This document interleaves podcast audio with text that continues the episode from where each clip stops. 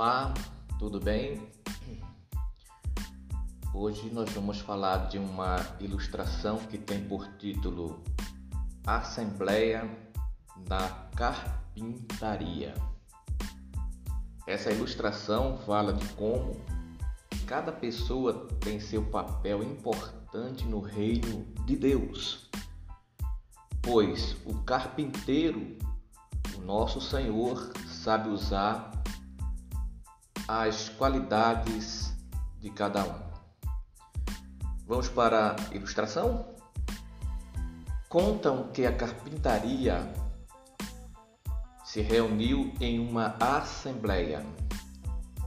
Foi uma reunião das ferramentas para acertar suas diferenças. O martelo exerceu a presidência mas os participantes lhe notificaram que teria de renunciar. A causa fazia demasiado barulho e, além do mais, passava todo o tempo golpeando.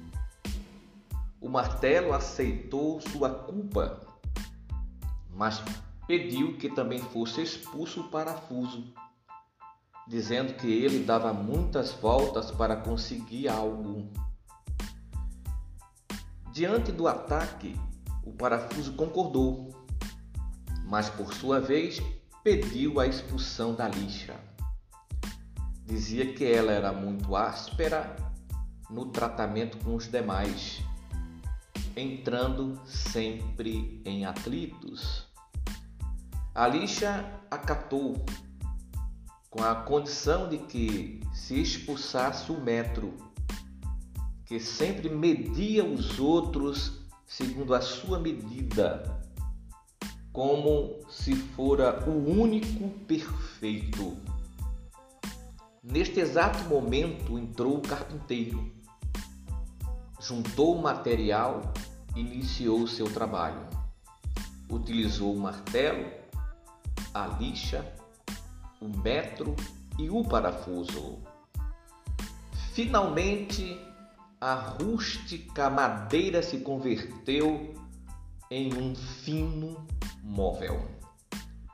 Quando o carpinteiro ficou novamente só, quando as ferramentas foram se reunir novamente, o carpinteiro encerrou seu trabalho, daí houve novamente uma outra assembleia, sem a presença, lógico, do carpinteiro.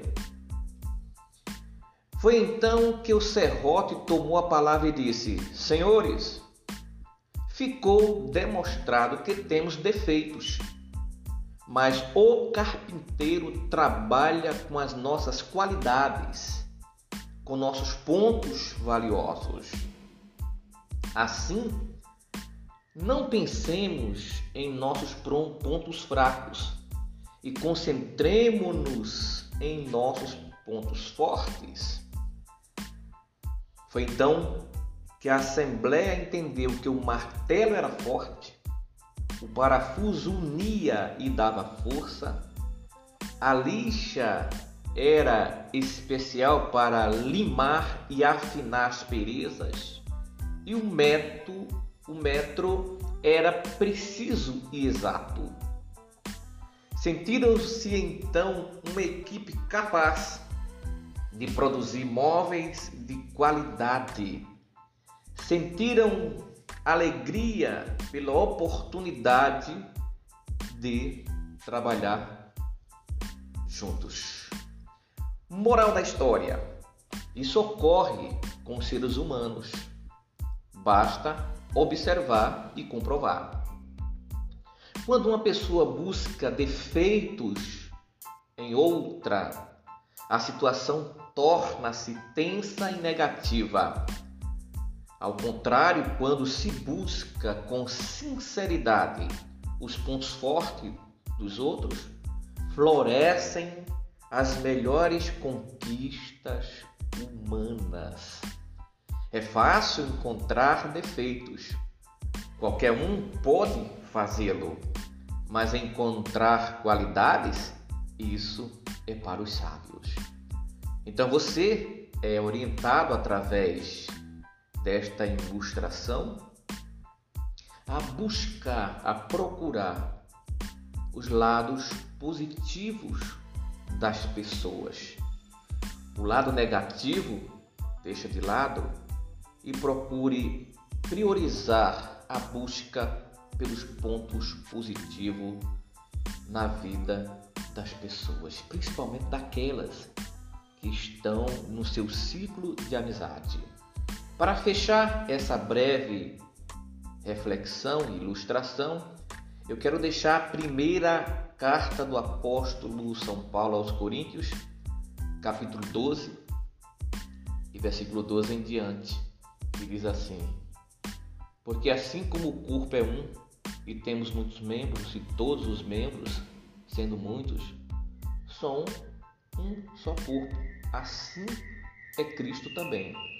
Pois todos nós fomos batizados em um espírito, formando um corpo, quer judeus, quer gregos, quer servos, quer livres, e todos temos bebido de um espírito. Porque também o corpo não é só um membro, mas muitos. Se o pé disser, porque não sou mão, não sou do corpo, não será por isso do corpo? E se a orelha disser, porque não sou olho, não sou corpo, não será por isso do corpo? Se todo o corpo fosse o olho, onde estariam os ouvidos? Se todo fosse ouvido, onde estaria o olfato? Mas agora Deus colocou os membros no corpo, cada um deles como quis. E se todos fossem um só membro, onde estaria o corpo? Assim, pois, há muitos membros, mas um só corpo. E o olho não pode dizer à mão: Não tenho necessidade de ti, nem ainda a cabeça aos pés: Não tenho necessidade de vós. Antes, os membros do corpo que parecem ser os mais fracos são necessários. E os que reputamos serem menos honrosos no corpo, a esse honramos muito mais.